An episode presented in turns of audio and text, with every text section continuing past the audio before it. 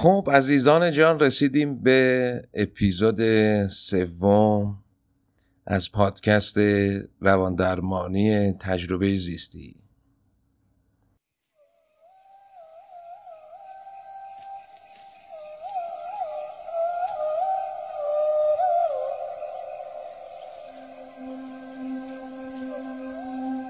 قرار شد که ما در اپیزودی که داریم گوشش می‌کنیم بریم سراغ نشونه های استراب قسمت اول گفتیم که روان درمانی و درمانگر به چه کسی گفته میشه؟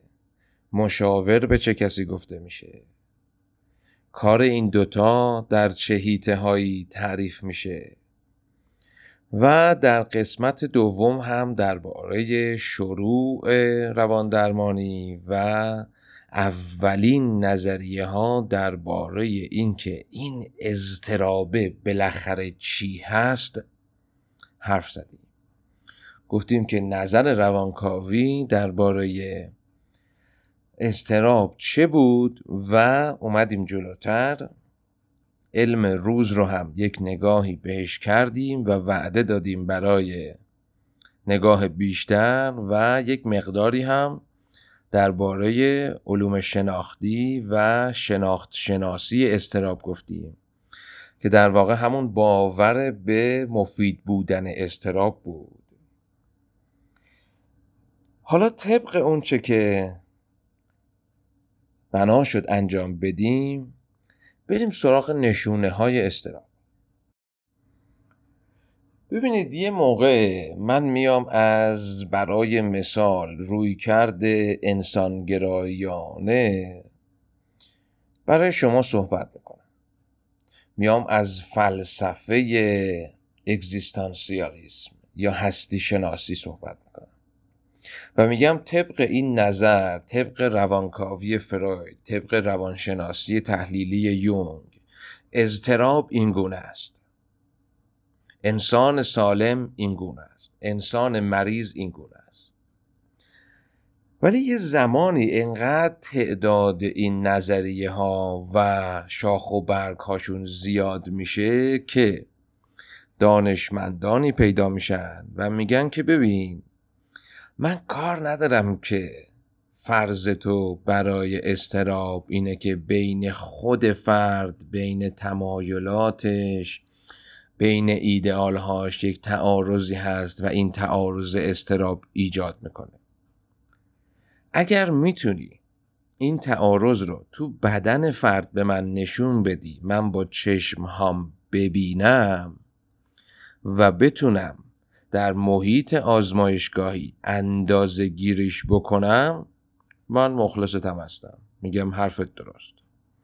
ولی اگر نه ما بایستی که در مسیر علمی بمونیم و مسیر علمی یعنی ارزیابی عینی ابجکتیو باید باشه و قابل تکرار باشه. یعنی اگر یک کسی توی ایران انجام داد رفت تو محیط آزمایشگاهی و نگاه کرد و یک چیزی را اندازه گرفت در استرالیا همون اتفاق بیفته در کانادا همون اتفاق بیفته و وابسته به یک محیط به خصوص نباشه. اینو بهش میگیم علمی. بنابراین همونطور که میشه حدس زد ما از نگاه های تئوری محور در حدود هفتاد سال پیش یک باره در فضای علمی اومدیم به نگاه های عینی نگر و علوم اعصاب حالا به عنوان یک رشته علمی بسیار مشخص دانشگاهی آزمایشگاهی قابل ارزیابی خودش رو به دنیا معرفی کرد. اینکه ما حتی امروز در حرفهای عادیمون میگیم ببین اعصاب ندارم. اعصابم به هم ریخته. به اعصابم فشار اومده. این از کجا میاد؟ از همین علوم اعصابه میاد. یک رشته ای که اومد و در نظر گرفت که اعصاب انسان چطور کار می‌کنه و به جای واجه های ذهنی به جای اینکه درباره یک احساس به خصوص حرف بزنه اومد و گفت این بخش خاص از مغز که بهش میگیم قسمت limbic مغز که اگر شما یک انسان آفریقایی رو بگیری داخل مغزش رو نگاه بکنی این limbic همونجاست. و اگر یک انسانی رو که از جنگل اومده بیرون بگیری نگاه بکنی این limbic مغزی بازم همونجاست. و اگر بیای مردم متمدن در کشور پیشرفته رفاه هم نگاه بکنی لیمبیک مغزی باز همونجاست.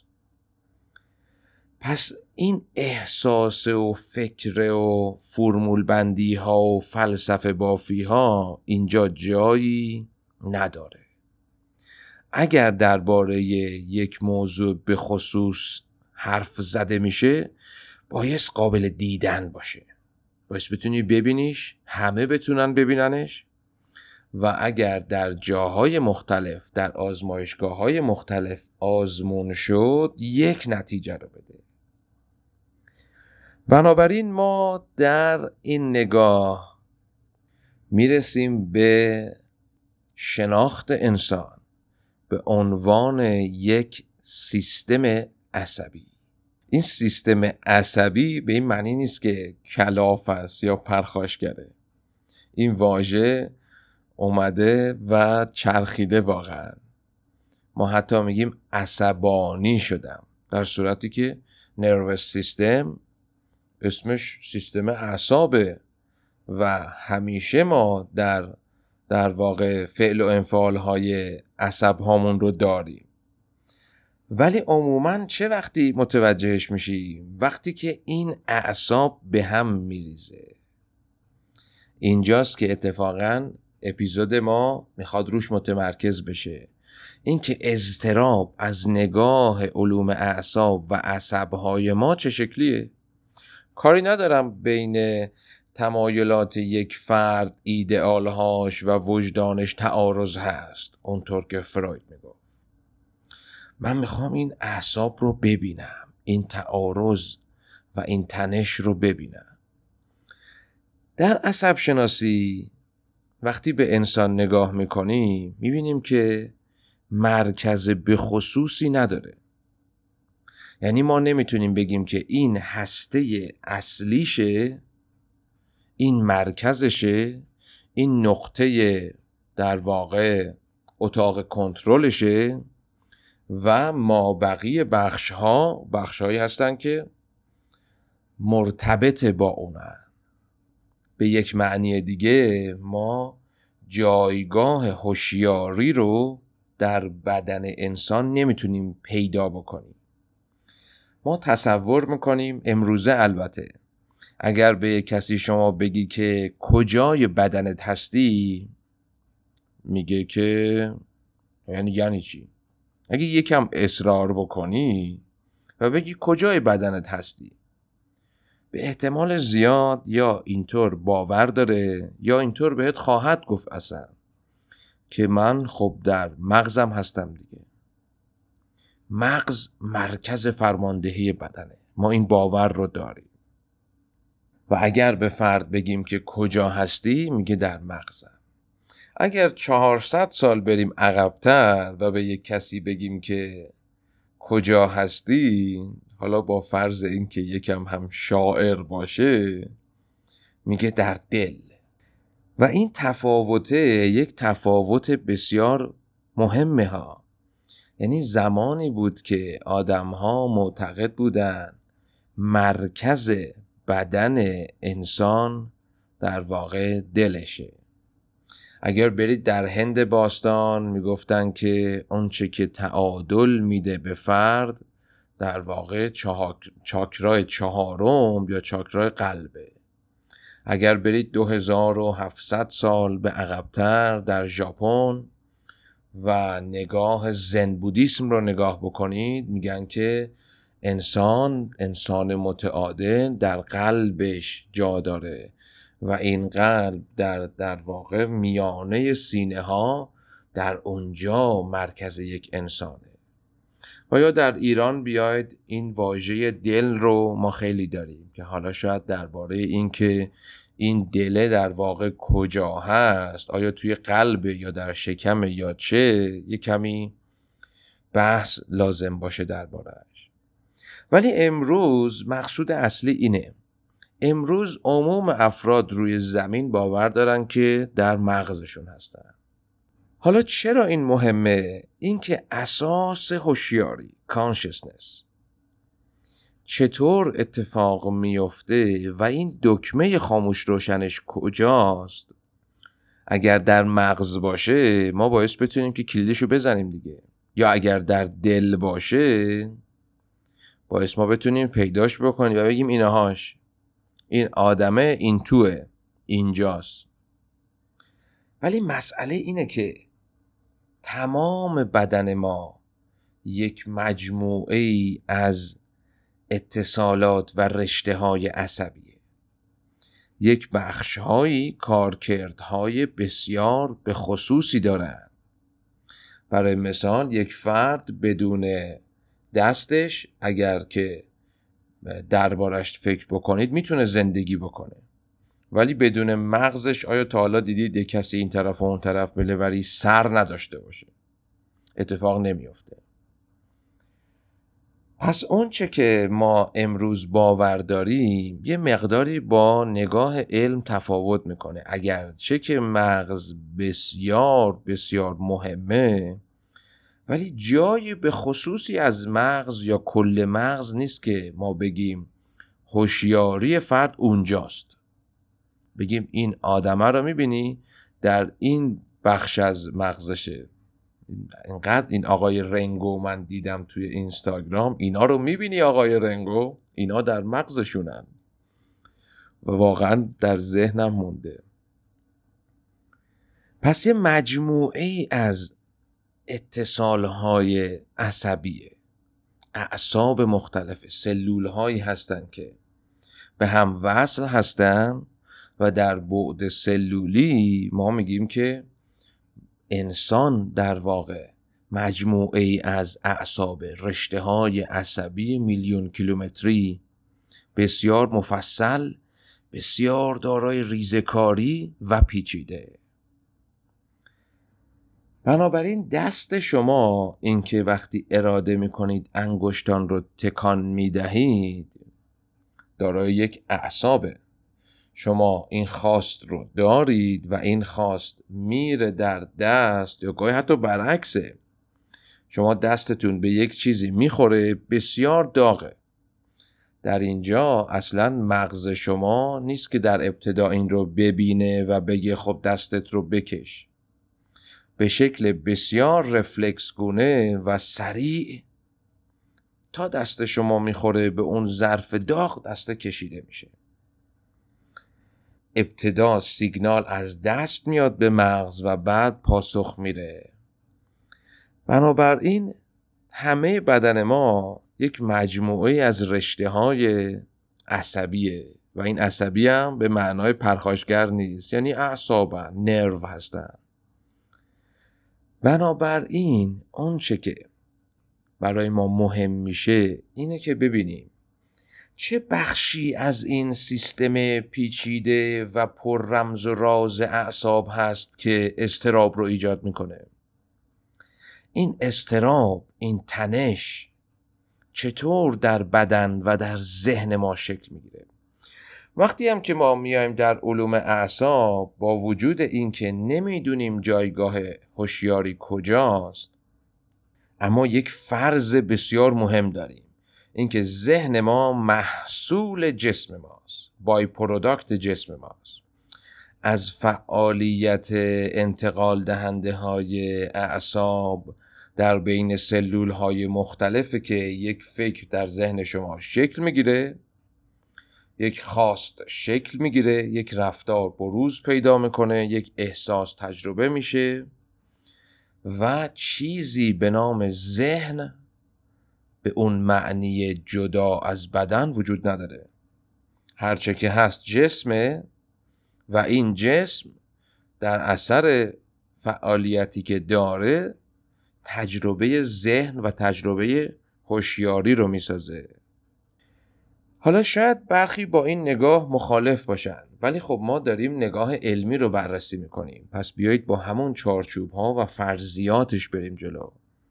و همین نگاه عصب شناسی هم این رو به ما میگه که ما نمی‌دونیم جایگاه هوشیاری در مغز ما به فرض کجاست. کدوم نقطه شروع هوشیاری رو؟ اینو ما نمی‌دونیم. و هر قدر هم که دنبالش گشتیم پیدا نکردیم که بگیم برای مثال هیپوکامپ طرف این جایگاه هوشیاری رو داره.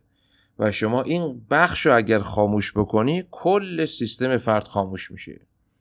یا این بخش اگر روشن بشه کل سیستم روشن میشه.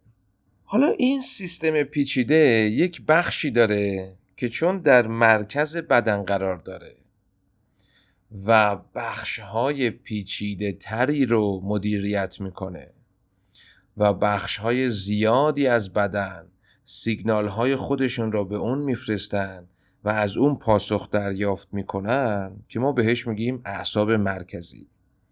Central Nervous System یا CNS ما یک بخش سوماتیک نروس سیستم داریم که این یه بخش هایی رو کنترل می‌کنه.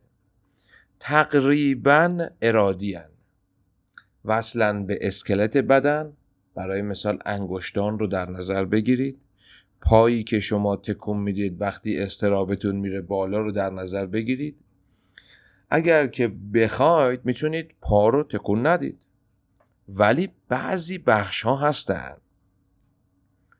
که اگر بخواید نمی‌تونید که فعالیتشون رو در واقع تنظیم بکنید. مثلا شما می‌تونید که کلیتون رو بهش بگید که یه دو دقیقه کار نکن. می‌تونید به قلب بگید که شما لطفا تپش کمتر داشته باش بیشتر داشته باش نداشته باش. یا آیا شما اصلا تپشش رو ایجاد می‌کنید؟ آیا سیستم تنفس چیزیه که من ایجادش بکنم؟ بگم که خب حالا نفس بکشم نفس رو بدم بیرون دم بازدم دم بازدم. گاهی آره ولی در طی شبانه روز چند تا از این دم و بازدم رو شما میگید که خب الان چطور باشه پس این بخش ها بعضی هاشون در واقع ارادی هن بعضی ها غیر ارادی هن. فروید یه زمانی میگفتش که پنج درصد از اون چه که یک بیستم از اون چه که در ما اتفاق میفته ارادیه هوشیاران است یا خداگاهه به تعبیری. 95 درصد ناهوشیاره غیر ارادیه.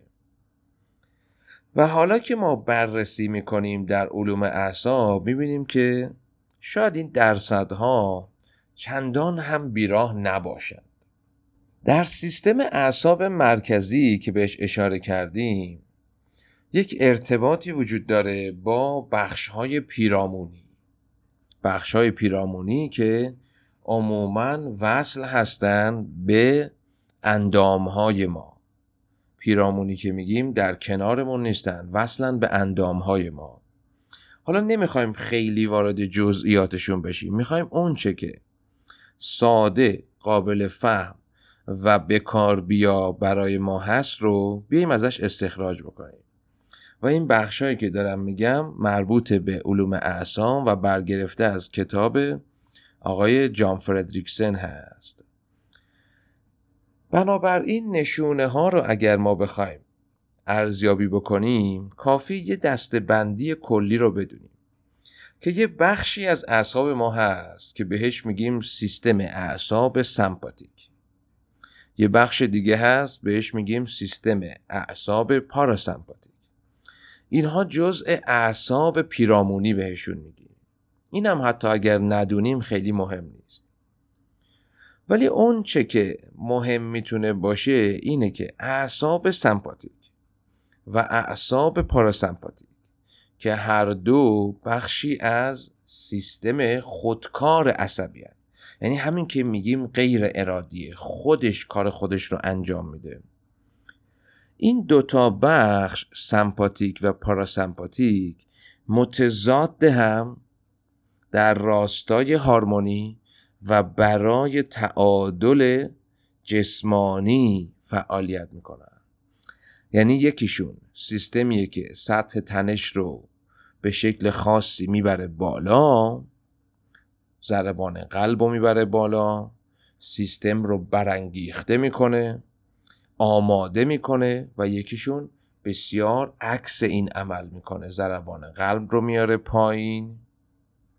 سیستم رو در حالت استراحت و هضم غذا و ریکاوری قرار میده.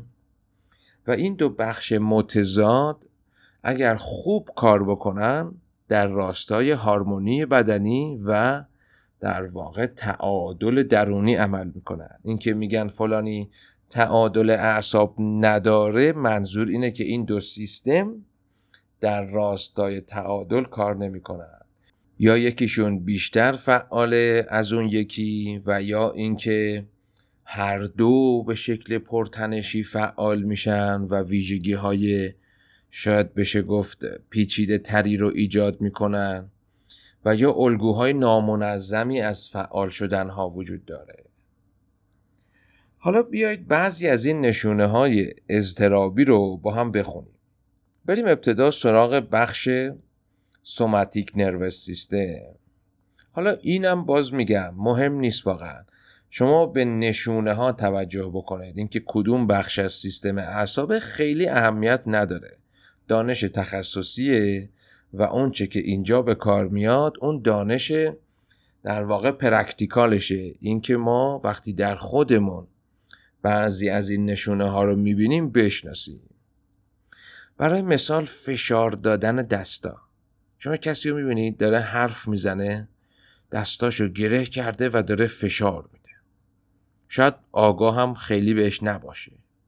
یا فشار دادن شست. پس این یه نشونه.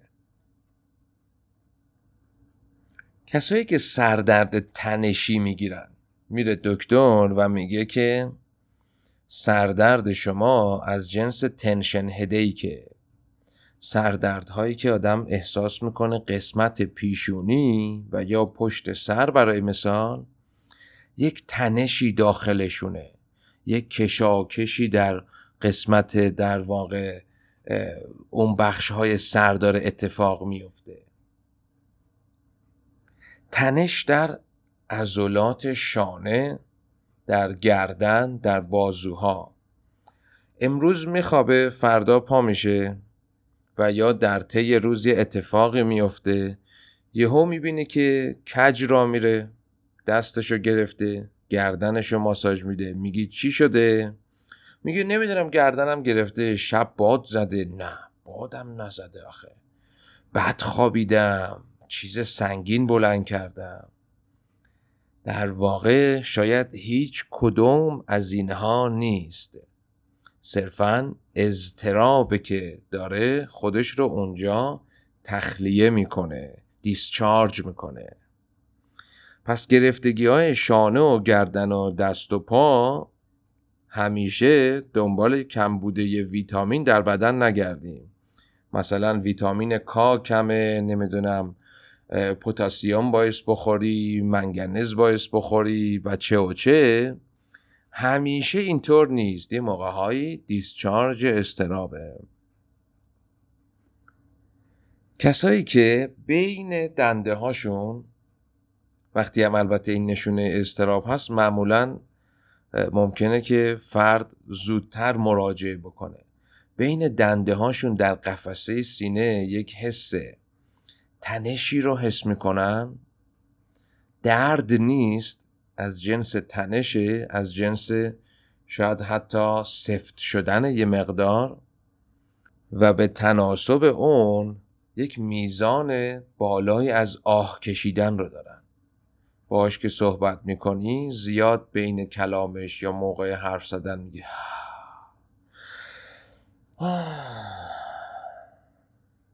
و دیگران ممکنه فکر بکنن که این چقدر آه می‌کشه. غمگینه. یا آدم منفیه. نه. درگیر با یک نشونه اضطرابه. سفت شدن عضلات پاها و ران پاها. یه کسی میگه من پشت پام می‌گیره.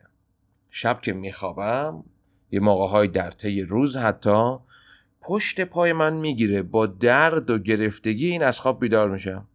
این چیه؟ اینو من دکتر رفتم مولتی ویتامین داده بررسی کرده. بعد خیلی نتیجه خاصی نگرفتم. این به خاطر اضطرابه یک نشونه اضطراب. یا سفت شدن شکم. تایت استامک. وقتی که این شکمه طوری سفت شده فرد اسم میگه چیزی اونجاه میگه احساس به چیزی اینجای شکممه. ولی در صورتی که چیزی در اونجای شکم نیست. که برای خانم ها ممکنه گاهی با تصورات بارداری هم اشتباه گرفته بشه. که در اصل یک نشونه اضطرابه.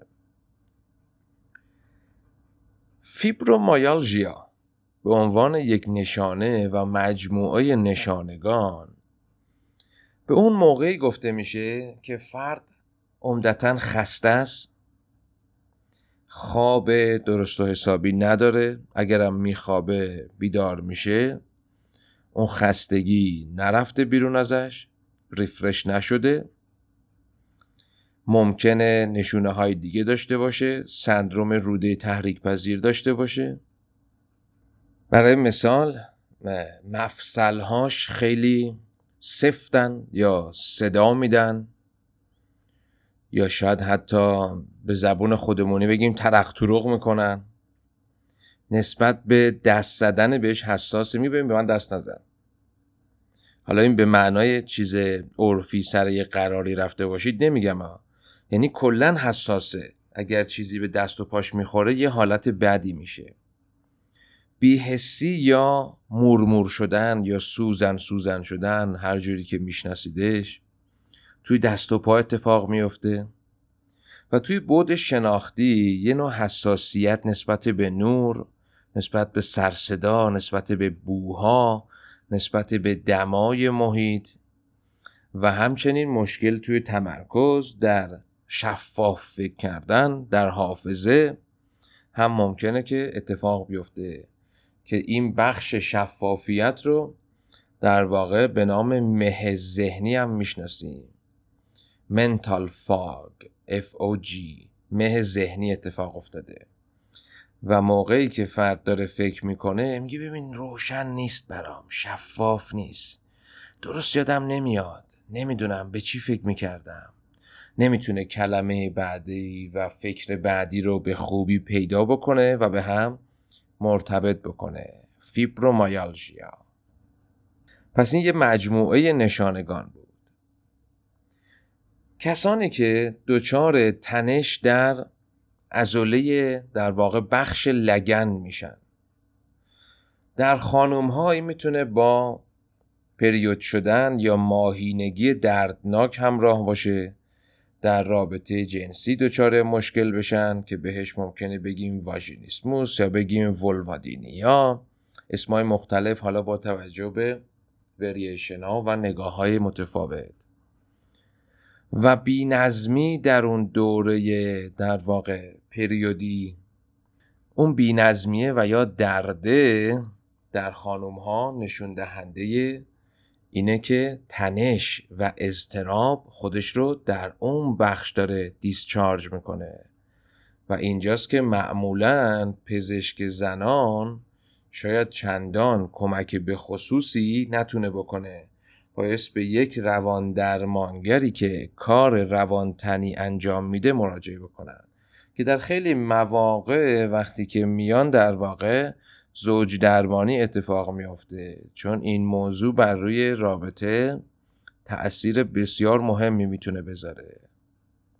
در آقایون ممکنه که به شکل گرفتگی و یا حتی گاهی یه مقداری چرخش در قسمت رانها و لگن خودش رو نشون بده. تنس اون قسمت تنش داخلشه. خب اینا بخشای نشونه های مربوط به اعصاب سوماتیک بود. حالا بریم اون بخش اعصاب سمپاتیک که گفتیم با اعصاب پاراسمپاتیک. در تضاد هم و در راستای اگر خوب کار بکنن در راستای هارمونی و تعادل کار می‌کنن رو ببینیم. خشک شدن دهان. یه کسی داره صحبت می‌کنه یه جمله نامربوط میشنوه یا یه اتفاقی میفته یا یک موضوع استرس آوره.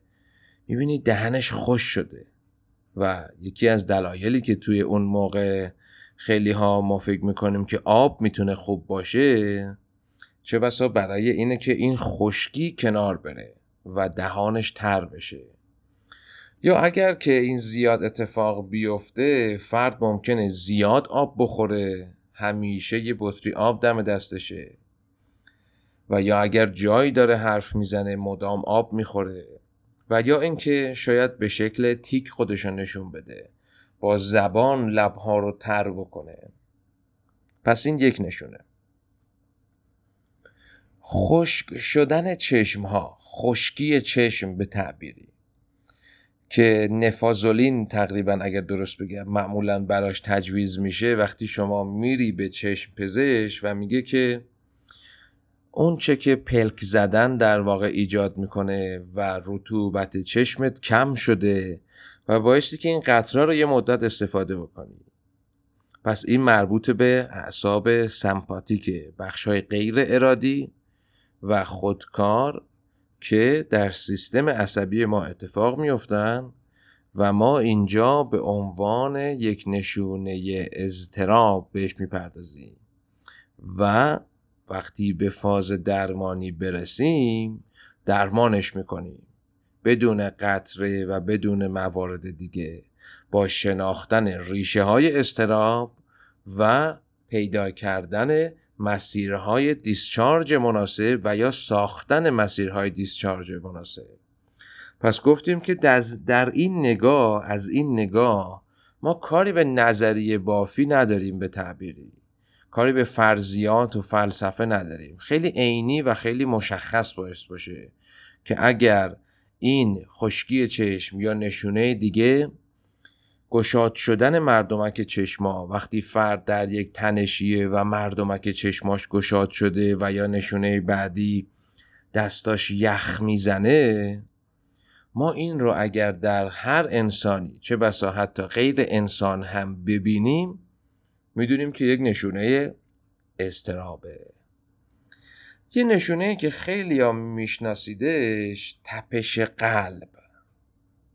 که منظور تپش قلب بالاست و فشار خون و ریتم تنفسی که سریع میشه. به همون تناسب تقریبا البته همیشه نه. وقتی نشونه تپش قلب اتفاق میفته ما معمولا اولین موضوعی که بهش ممکنه فکر بکنیم بسته به اینکه چقدر شناخت نسبت به روانشناسی داشته باشیم اینه که قلبم شاید مشکلی داره. پس تپش قلب یک نشونه اضطرابیه که در زمانهایی که سطح تنش فرد بالا میره این تپش قلب میاد بالا و موقعی که سیستم متضاد سیستم سمپاتیک فعال میشه. حالا به بخش خاصش می‌رسیم ولی اینجا می‌تونه که این connection مفید باشه. یعنی سیستم پاراسمپاتیک فعال میشه این تپش قلب میاد پایین فشار خون میاد پایین و ریتم تنفسی هم کند میشه. اینه که یه موقع یه کسی میگه ببین تا اینو گفت من فشارم افتاد. در واکنش به یک استرس سیستم اضطرابی بدن او طوری فعال میشه که فشارش میفته. یکی دیگه وقتی همون موضوع رو میشنوه فشارش میره بالا. میگه فشار خون گرفتم سرخ میشه اصلا. تپش قلب داره و اگر یه موقع های حتی از بیرون هم که نگاه کنی این تپش قلب رو می‌تونی ببینی. پس این هم یک نشونه استراب. اون موضوع مربوط به سرخ شدن به خاطر گردش خونی که بالا رفته و در واقع رگهایی که تایت شدن رگهایی که فشرده شدن یه موقعی می‌تونه فرد رو سرخ هم بکنه. می‌خواد بره یک مغازه و شلوار بخره و دچار اضطراب اجتماعی همین موضوع ساده گفتن آقای محترم خانم محترم این شلوار چند؟ براش استراب ایجاد می‌کنه. موضوع چون زدن یه بخشی حالا یه حداقل بعضی فرهنگ ایرانی که اینو دارن همین موضوع استراب و تنش بالایی براش میاره. گوشاش سرخ میشه به تعبیر شاید یه کمی شیطنت آمیز لپاش گل میندازه. و نشونه استراب پدیدار میشه که معمولا در سوشال انگزایتی سوشال فوبیا یا استراب اجتماعی اسمای مختلفشه. ما این رو می‌بینیم. موضوع دیگه که بسیار مهمه و خصوصا برای کسانی که به تناسب اندام و رژیم غذایی و اینها فکر می‌کنن و همیشه این سوال حداقل در سالیانی ذهنشون رو مشغول کرده که این چه عدالتیه که بعضیا هرچی می‌خورن چاق نمیشن ولی یه عده آب می‌خورن چاق میشن. این واقعیت دردناک خسته کننده آزارنده که بعضی باهاش مواجهن و میگه چون به آدم هایی که یکم وزنشون بالاه همه متخصص میشن. برو ورزش برو پیاده روی شب غذا نخور برنج نخور اینو بخور اونو نخور چه کن چه نکن. و این بیچاره هم میگه که من خوراکم کمه من اونقدی نمی‌خورم و کسی باور نمی‌کنه. همه میگن که نه تو یا یواشکی می‌خوری یا یه موضوعیه. و در نهایت هم بهترین راهی که شاید برخی پیدا می‌کنن که بگن این ژنتیکیه این ارسی مونه بابام هم چاقه مادرم هم اینطوره نمی‌دونم داییم اونطوره عموم اینطوره.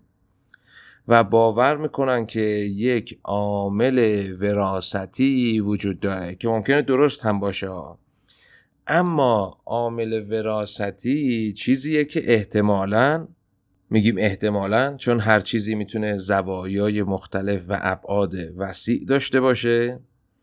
ولی حداقل یکی از مواردش اینه که تنش و استراب به شیوهی در بدن فرد دیسچارج میشه و تخلیه میشه که بر روی کارکرد گوارش و روده ها معده اثر می‌ذاره.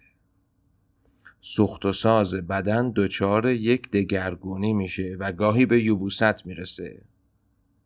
در یک راستا قرار دارن و با نشونه بعدی که در واقع بند اومدن خروج مایعات از بدن هست و تنش در اون بخش های میشه گفت اسفنکترش هست یک مسیر رو به ما نشون میده. اینکه تنش و اضطراب اینجا داره مداخله می‌کنه و شما عکس های فرد رو می‌بینید در خیلی از مواقع در 6 سالگی در ده سالگی لاغر ترکیه حتی.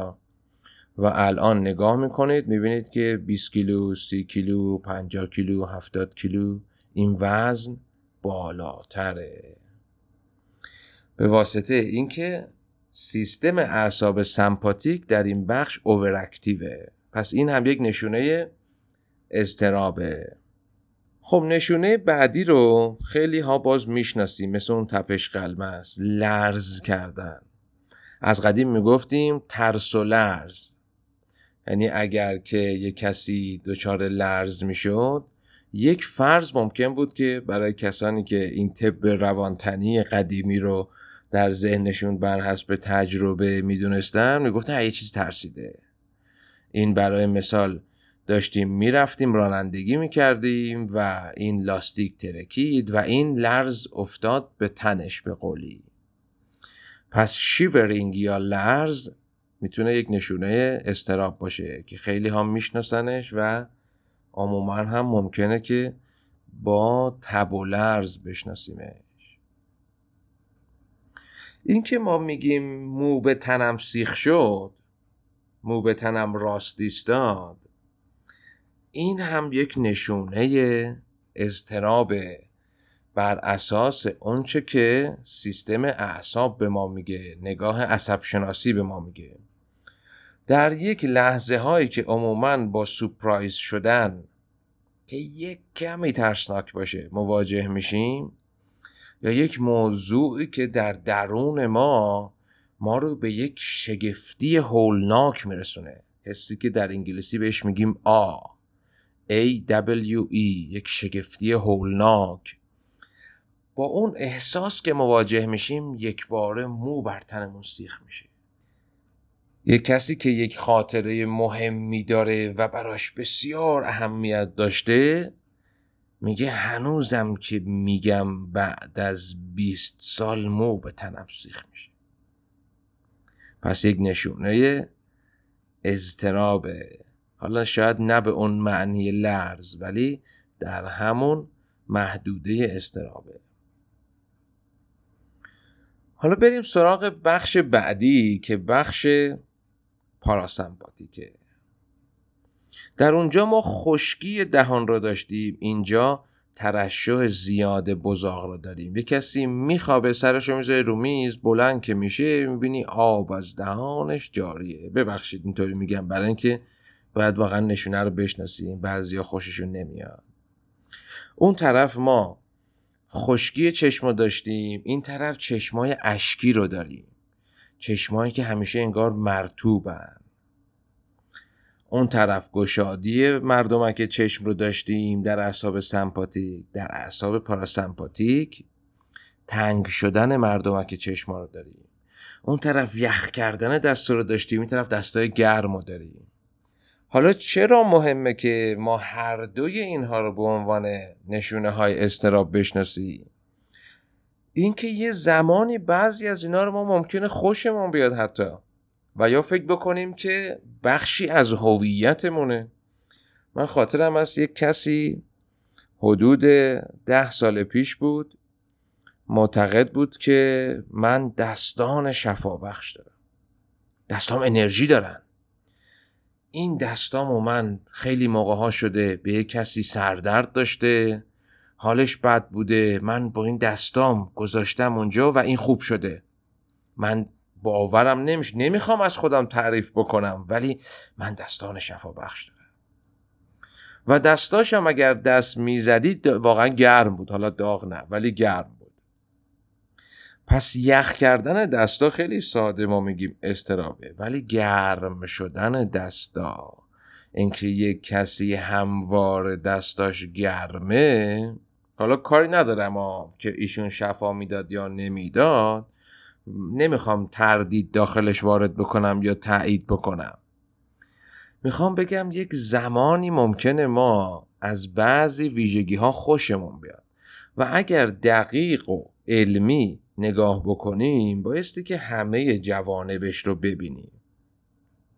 و این در واقع فردی که گفتم که یک باورهای دیگه هم در این راستاها داشت که یک کمی اختصاصی به خودش بود شاید که اگر از این زاویه هم نگاه می کرد ممکن بود که به جای دستان سهرامیز متوجه بشه که استراب داره و سیستم اعصاب پاراسمپاتیکش اووراکتیوه پس اون طرف ما در مورد ضربان قلب تپش قلب گفتیم. افزایش ضربان قلب تپش قلبی که طرف به یک حول و ولایی میفته این طرف کاهش ضربان قلب کاهش فشار خون و کاهش ریتم تنفسی. دیگه توضیحش نمیدم که قبلتر گفتم. اونجا ما گفتیم که سوخت و ساز کند میشه. در واقع اون بخش گستروانتستنال بخش دل و روده فرد با یک کاهش فعالیتی مواجه میشه. دیکریست موتیلیتی داره. اینجا اینکریست موتیلیتی داره. و بخش گوارشی بخش دل و روده های فرد اوور اکتیو میشن. برای همین حالت تهوع زیاد می‌گیره حالت استفراغ داره یا دچار اسهال ممکنه بشه. میگه ببین من معدم عصبی یه چیزی می‌خورم می‌خوام بالا بیارم. من چیزی من چی نمی‌تونم بخورم. و یا تا من یه چیزی می‌خورم مثلا نمی‌دونم انگار یه سرم. ببخشید من خودمونی میگم برای اینکه واقعا این جا بیفته که این نشونه اضطراب می‌تونه باشه. این میتونش هم برای اینه که اگر ما تصور بکنیم که در واقع پس از بررسی مطمئن شدیم که آسیب اندامی اتفاق نیفتاده. معمولا هم یه سوال ساده می‌تونه این رو به ما نشون بده. قبل از این که بخوایم بریم آزمایش بگیریم و بررسی بکنیم و عکس بندازیم و کلونوسکوپی بشیم و چه و چه و چه این سوال ساده. آیا این همیشه باهات بوده؟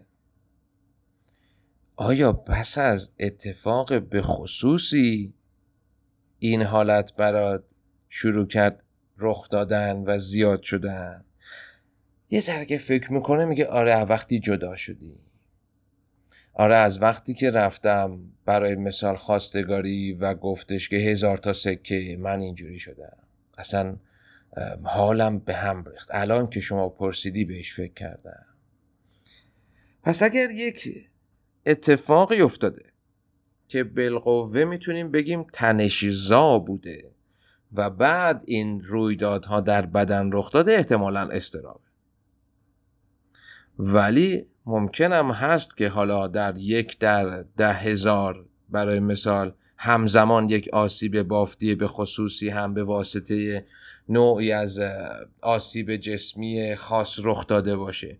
ولی عموما در این حالت اگر هست زاده تنش و استراب و بدن فرد اگر در ابتدای این رخدادها هست هنوز آسیب بافتی ندیده. کسی که فشار خون زیاد بالا داره پزشک بهش قرص اصطلاحا فشار میده یا برخی میگن قرص زیرزبونی. چرا؟ چون اگر طولانی مدت این اتفاق رخ بده می‌تونه که آسیبزا باشه. کسی که ورزش می‌کنه به شکل طبیعی این فشار خون رو می‌بره بالا در یک هارمونی تنفسش هم تندتر شده و گردش خونش هم زیاد شده هیچ مشکلی نداره. ولی کسی که این فشار خونه در حالت عادی براش بالاه پس از یک مدتی می‌تونه آسیب ایجاد بکنه. در مورد این بخشم همینه.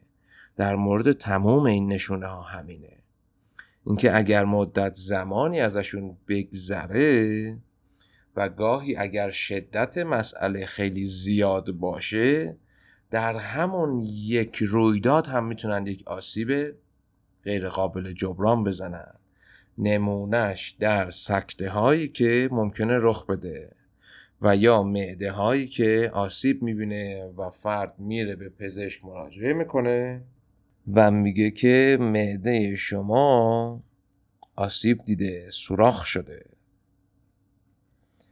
پس در اساس موضوع اینکه تنش استرس و استرابه برای مدتی مسیر دیسچارج استراب در اون اندام داره رخ میده و پس از تعداد دفعاتی برای برخی حتی من کسانی رو دیدم که 24 سال این مشکل معده رو داشتن ولی هنوز آسیبی به معده نرسیده و کسانی رو دیدم که بعد از دو ماه سه ماه شیش ماه این معده آسیب دیده. پس خیلی به علمانهای دیگه هم بستگی داره. این که میگیم فکر نکنید یه بازه خاصیه. به فاکتورهای دیگه هم واقعا بستگی داره. ولی اساس شناختش به عنوان یک نشونه استراب می‌تونه که خیلی مهم باشه و ذهن ما رو به مسیرهای درستی ببره برای درمان. اینکه ریشه موضوع استرس و سبک مواجهه با استرسم رو بایستی که فیکسش بکنم درستش کنم. و نه اینکه نشونه بیرونی مشکل رو درستش بکنم کنترلش بکنم. که گاهی هر دو لازمه ولی اولویت با درمان ریشه‌ای مسئله است. پس گفتیم حالت تهوع و در واقع اسهال و استفراغ هم اینجا هستن. اون طرف بند اومدن خروج ادرار بود این طرف سریع و تکرر ادرار در واقع باهاش مواجه میشه فرد. با فرد میری سفر و هر یک ساعت یک بار شما بایستی که اصلا لوازم هم داره همراهش بزن. آفتابه سیار داره و یا مدام اگر بین راهی باشه که امکانش هست در تمام رستوران ها باعث وایسی و دیگران ممکنه که نگاه بدی بکنن. یا خودش مدام فکر می‌کنه چایی خوردم چی خوردم چرا من اینطوریم. ولی در صورتی که سفر کردن ممکنه استراب آور باشه و این استراب یک تاثیر جسمی داره می‌ذاره و یا در جای به خصوصی رفتن ممکنه استراب آور باشه. کسی که استراب اجتماعی داره یهو میره در یک پاساژ بزرگ و اونجا می‌بینه که این حالت تکرر ادران براش اتفاق میفته پس یک نشونه اضطرابه که به شکل ناخداگاه و غیر ارادیه. پس فرد رو هر کدوم از این نشونه هایی که میگم رو اگر داره نه این باعث بهش بگیم خود جمع جور کن یا درست رفتار کن یا تپش قلب تو چه بکن یا چه و چه. موضوع اینه که بررسی عمیق نیاز داره. مورد بعدی که باز هم خیلی ها شنیدنش ولی به عنوان یک نشونه اضطراب شاید ندوننش سردردهای میگرنی هست. سردرد میگرنی می‌تونه یک موضوع واقعا چالش برانگیز باشه. فرد با یک حساسیت بالا نسبت به نور مواجه میشه. خلق و خوش تغییر می‌کنه. در خیلی از مواقع ارتباطش متأثر میشه. خوراکش متأثر میشه. حوث برای مثال چای می‌کنه نمی‌تونه چای بخوره. چون این تشدیدش می‌کنه. ژلوفن اول رو میندازه بالا ژلوفن دوم میندازه بالا و اتفاقی نمیافته. بعضی ها میرن به واسطه اینکه این بخش هایی از سر رو در واقع پیشانی رو متاثر بکنن میرن بوتاکس می‌کنن. برای اینکه این سردردهای تنشی یا میگرنی رو یک کاریش بتونن بکنن. و در واقع انگیزه زیبایی شناختی شاید یک نفع ثانویه باشه براشون یک سکندری گین باشه. ولی به هر حال سردرد میگرنی به واسطه فعالیت غیر هارمونیک در اعصاب پاراسمپاتیکه که اگر خوب تا اینجا به این دوتا دقت کرده باشید یکیشون گردش خون رو بسیار می‌بره بالا یکیشون میاره پایین. یکیشون خون زیادی میفرسته به سمت مغز یکیشون میارش پایین کمش می‌کنه و در اثر این افت فشار اگر دقیق تر بخوایم بگیم سردرد میگرنی می‌تونه که ایجاد بشه. موضوع بعدی کاردیاک آریتمیا. که خیلی ها به اسم نمیشناسنش. به اسم همون تپش قلبه میشناسنش. ولی وقتی که میان برای درمان یک سوالی این رو روشن می‌کنه. برای کاردیاک آریتمیا اگر کسی این تجربه رو داشته معمولا یک قرص قرمز ریزی میدن. پرانول یا پروپرانول بهش میگن. فرد میره برای تپش قلب و پزشک عمومی یا پزشک متخصص نگاه می‌کنه و دسته های بتا بلاکرها استیبلایزرها اونهایی که یک ثباتی میده به ریتم قلب رو برای او می‌نویسه. پس کاردیاک آریدمیا در واقع کاردیاک به معنای قلبیه. ریتم میشناسیدش. یعنی ریتم در موزیک میشنوید یک ریتم خاصی داره حالا 6 و 8 نمی‌دونم ریتم کلاسیک داره ریتم هارمونیک داره هارمونی نداره چه و چه. یا بیت هم گاهی ممکنه بهش گفته بشه. وقتی آ میاد در اول برخی واژه ها ریتمیا ریتم آریتمیا یعنی فقدان اون مسئله. کاردیاک آریتمیا بینظمی بدون ریتم بودن ضربان قلب. یه موقعی تنده یه موقعی کنده یه موقعی ناقافل ناخداگاه زیاد میشه یه موقع کاهش پیدا کنه و چون نشونه های دیگه جسمی هم می‌سازه برای مثال موقعی که بالا میره خستگی جسمی می‌سازه فرد کلافه ممکنه بشه یا موقعی که پایین میاد مشکل در فکر کردن ایجاد می‌کنه. که حالا جلوتر نشونه مربوطش رو دوباره میگیم. که بعضی از این نشونه ها متأثر از دو قسمت از یا سه قسمت از سیستم اعصابن. پس اگر برخیش تکراری میشه در نظر بگیرید که این بخش هم می‌تونه این نشونه رو ایجاد بکنه. نشونه دیگه که ممکنه مرتبط هم باشه در برخی حداقل با این cardiac arrhythmia dizziness و بعدیش foggy thinking dizziness یعنی سرگیجه. طرف پا میشه میگه چشم سیاهی رفت. یهو افتادم. سرم گیج رفت. سرم گیج میره. چشام سیاهی میره. درست نمی‌تونم ببینم. زیاد سرگیجه می‌گیرم. بعد این سرگیجه خب با حالت تهوع مرتبطه دیگه. بعد میگه آیا ویروس گرفتم؟ این گوش مرکزی که من دارم که متعادلم می‌کنه. نکنه اون ویروس گرفته باشم. نکنه یه ویروسی باشه که باعث میشه من تعادلم رو از دست میدم حالم بد میشه. گاهی هم ممکنه باشه. اما در اون چه که مد نظر ماست اینه که هم سرگیجه و هم فکر کردن مهالود ذهنی که شفاف نیست فاگ تینکینگ می‌تونه یک نشونه استراب باشه. افکارش روشن نیست. میگم چی شد که اینطور شد؟ میگه نمی‌دونم. فکر می‌کنم به خاطر این موضوعه. بعد میگه نه این که ربطی نداره. و یا در حین گفتن یک مسئله ممکنه که سردرگم بشه. یا استدلال نامربوط بیاره و دیگران فکر بکنن که هوشش کمه. و یا خودش باور بکنه که هوشش کمه. چون حرف یه حرفی زده که اصلا خنده داره. یک موقع کسی میاد میگه من جلوی پنج تا از همکارام یهو این موضوع رو گفتم و هیچ ربطی نداشت. خودم هم موندم که چرا اینو گفتم و پاک آبروم رفت. همه گفتن این اصلا این پرته. بعد استراب بیشتر می‌گیره. میگه نکنه بفهمن من کارم بلد نیستم. نکنه به من نگاه بد بکنن.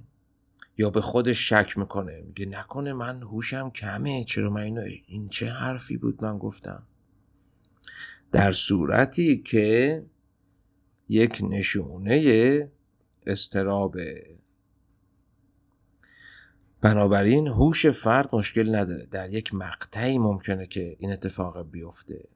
اگر یک کسی از ابتدا هموار این شکلی بوده باز هم ممکنه استراب باشه. سیستم تخلیه استراب کما اون که کسی که 24 سال مشکل معده درد داشته سوزش معده داشته و در این تمام 24 سال بخش معده بعدی از هویتشه. خودش رو اینطور می‌شناسه. براش برنامه ریزی می‌کنه. خوراکش متأثر از اونه. رفت آمدش متأثر از معده است. فکر کردنش معاشرتش سفر رفتنش همه چیز متأثر بخشی از هویت فرد شده. در این مورد هم می‌تونه اینطور باشه. مسیر دیسچارج مسیر تخلیه استراب اگر که در اون بخش تثبیت شده باشه. بیهسی بدنی که قبلتر هم داشتیمش یه حالت انستیزیا یه کمی با اون در واقع سوزن سوزن شدن متفاوت ولی باز هم تقریبا مشابه. طرف میشینه یا در حالت عادی درازکش هر طوری هست و میگه دست و پام زیاد خواب میره. نمی‌دونم چه ویتامین آهن بدنم کمه شاید. ممکنه آهن بدنت هم کم باشه. ولی مولتی ویتامین مصرف می‌کنه دارو مصرف می‌کنه و باز هم تغییر اساسی نمی‌کنه. حالا اینجا بعضی سر خود دوباره دارو رو پس از اینکه دورش تموم شده قرصه تموم شده میره دوباره داروخونه و می‌گیره. یا میره یک پزشک دیگه و اصرار می‌کنه و می‌گیره. یا به همون پزشک مراجعه می‌کنه و قانعش می‌کنه که دوباره بنویسه. و یا اینکه تصور می‌کنه حتما پس این موضوع یک موضوع وراستیه چرا من دست و پام خواب میره یا یک عیبی در بدنمه؟ عیبش استرابه بنابراین گفتیم یک موضوع بازم اینو تاکید می‌کنم. هر جایی که ما این رو دیدیم نمی‌خوایم بگیم که این حتما فقط و فقط استرابه ممکنه یک زمانهایی آسیب بافتی و ارگانیک هم اتفاق افتاده باشه به بدن. اما در این بخش نشونه مرتبط با استرابه و در زمانهای معمولا خاصی اتفاق میفته و فرد همواره در زندگیش اینطور نبوده و در یک شاید بازه پس از یک اتفاقهایی رخ میده متأثر می‌کنه سبک زندگی او رو و موارد دیگه. یک نشونه بسیار جالب. در واقع می‌تونیم بهش بگیم که لنگ زدن. کسانی که راه میرن و شما می‌بینید در این راه رفتنه این آدم لنگ می‌زنه. خیلی خودمونی انگار شله. بی احترامی نباشه. یک ویژگی رو دارم بیان می‌کنم و بعد این لنگ زدن فرد میگه خب بهش ازش می‌پرسیم. این زانو درد می‌کنه؟ که آره زانو هم درد می‌کنه. قسمت لگنت درد می‌کنه. مفصلات مشکل دارن در اساس موضوع چیه؟ اینکه گفتیم در اعصاب سمپاتیک یک tightness اتفاق میافتاد.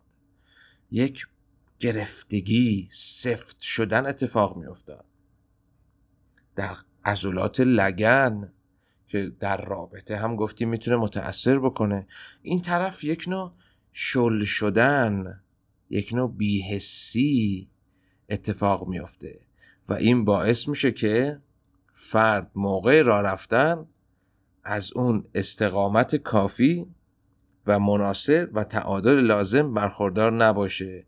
عموما یا یه پاشو جلوتر می‌ذاره یا یک پاش رو بیشتر بلند می‌کنه از زمین.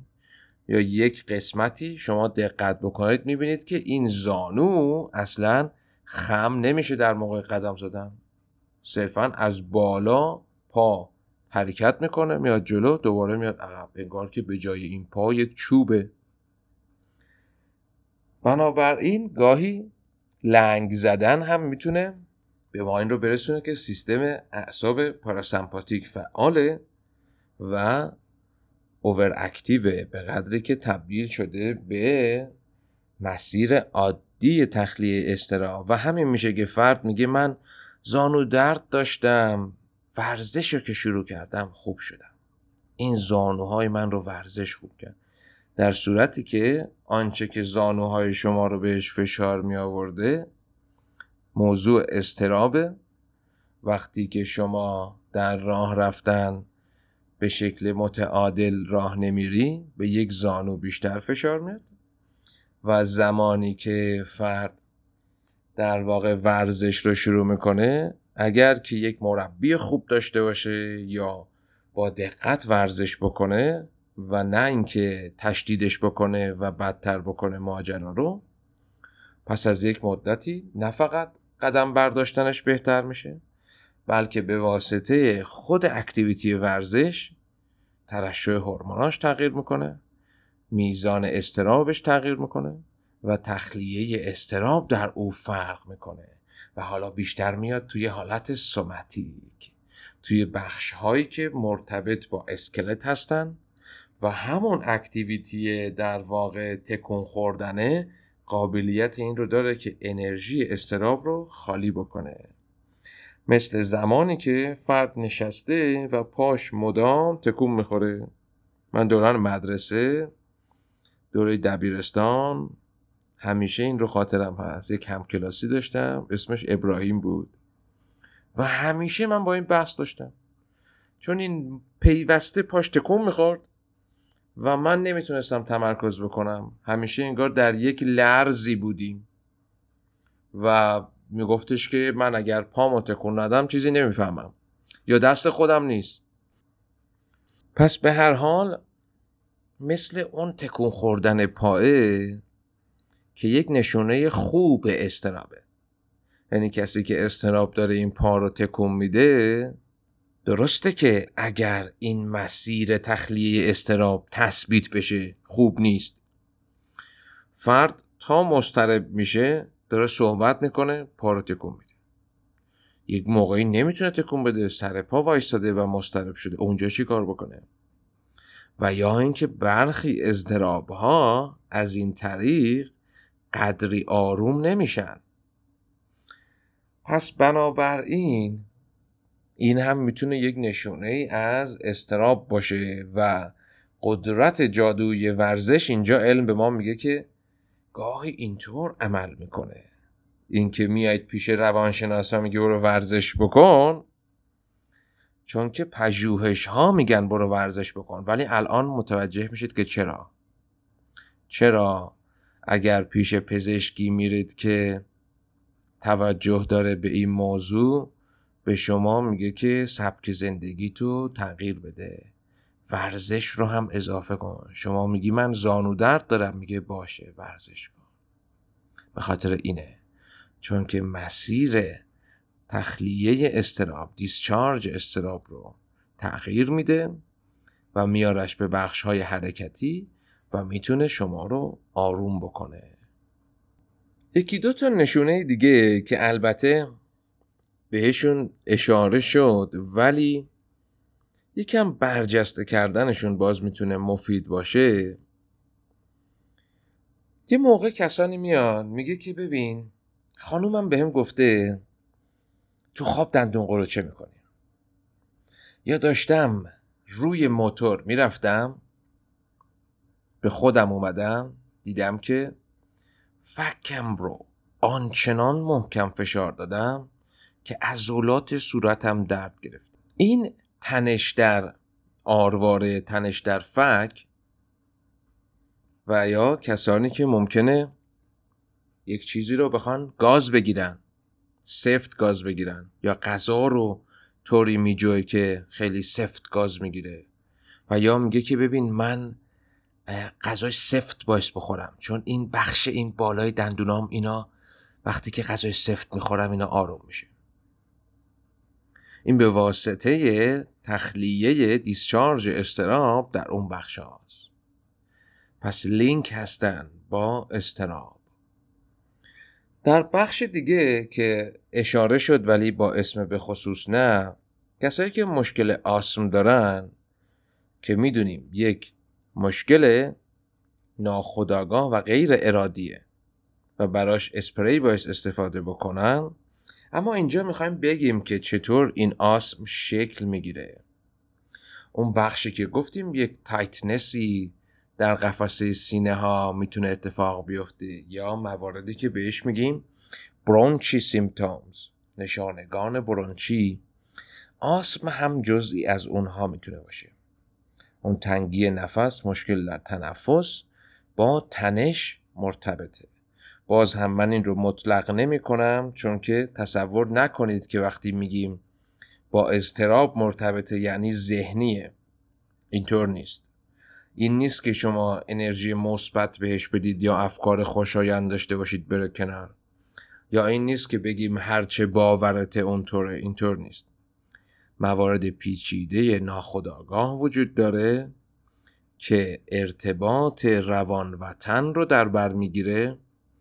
و گاهی یک complex اونجا حضور داره یک پیچیده حضور داره و مسیرهای discharge اضطراب به شکل کنونی فرم گرفتن که ایجاد مشکل می‌کنن. بنابراین در روان درمانی که مبتنی هست و متمرکز هست بر موارد mind body یا درمانی که بهش ممکنه البته هر جای این واژه رو دیدیم واقعا به این معنی نیست ولی در جایی که واقعا کسانی که می‌دونن و بررسی عمیق کردن درمانگرانی که بهشون میگیم integrative psychotherapist درمانگران یک پارچه نگر این یک پارچه نگری یعنی مایند رو می‌بینه و بادی رو می‌بینه. برای همین ممکنه در مورد خوراک هم در این درمان ها ما سوال بپرسیم بگیم غذا چیه؟ چه چیزی می‌خوری؟ چون که اگر فرد بیاد با نشانگان افسردگی و من او رو یک سال تمام روانکاوی بکنم و بعد او زمانی که اومده کمبود ویتامین دی داره و اگر اون ویتامین دی رو می‌خورد می‌تونست 20 سال بعد بیاد حالا برای روانکاوی می‌تونه زندگیشو داشته باشه. هرچند که می‌تونه بر روی انتخابهاش مسیر زندگیش میزان خداگاهیش تأثیر بذاره. اما شناخت این که ابتدا ما بدونیم آیا این کمبود ویتامین دی نیست که خودش رو به شکل خستگی به شکل انرژی نداشتن بی انگیزگی نشون میده؟ و بعد بیایم نسخه بپیچیم می‌تونه مفید باشه. بنابراین نگاه های یک پارچه نگر که مبتنی بر اساس mind body connection ارتباط تن و روان. شکل می‌گیرن می‌تونن که بسیار مفید باشن. یه توضیحی در مورد ابعاد شناختی هم اضافه بکنم. و اون بخش در واقع زنگ زدن گوش ها و زمانی که ما این نشونه ها رو بررسی می کنیم که ببینیم کدوم از نشانگان استراب هست که تشخیص بدیم؟